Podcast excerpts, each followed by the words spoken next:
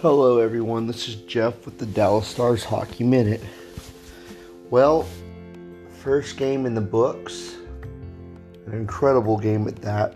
Khudobin gets a shutout and a seven goal onslaught from the Dallas Stars. Five power play goals. To me, that was pretty phenomenal. I have to say, it came from everybody, too. I mean, Joe Pavelski looked amazing tonight. But the one thing that just gets me is our power play in general the last five years has not been very good. But if this is any indication to what our power play could be, um, every other team in the league better watch out.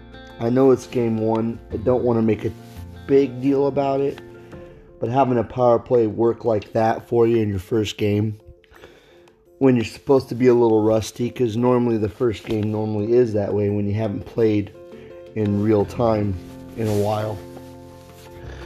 But Anton, there's a one goaltender that he reminds me of, and I've talked to a couple people about this before. Um, for you younger fans that have probably never got to see uh, Dominik Hasek play, you should go YouTube him because Anton plays just like him. He does not give up on plays. I mean, he's just relentless. It's very old school goaltending. Um, something that I'm actually used to from my era of hockey, the early 90s hockey. It was very much that way. You know, Nashville just looked flat tonight. They didn't even look like they belonged to be on the same ice with us. I don't know what that was.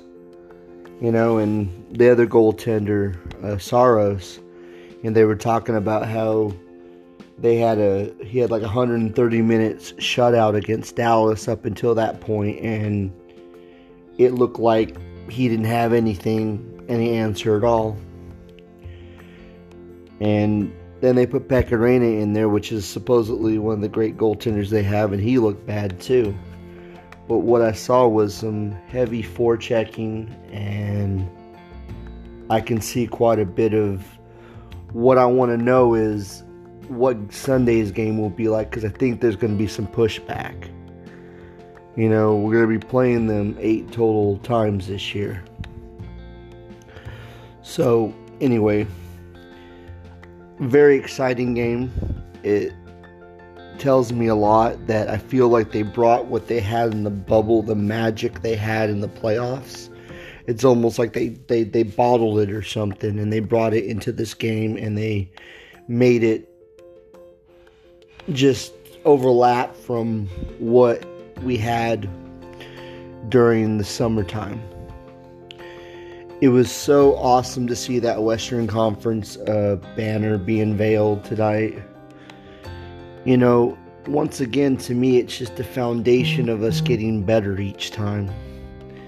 You know, we're we're on our way to win a cup. I I believe it with my heart, and I hope it's this year. I really think it could be.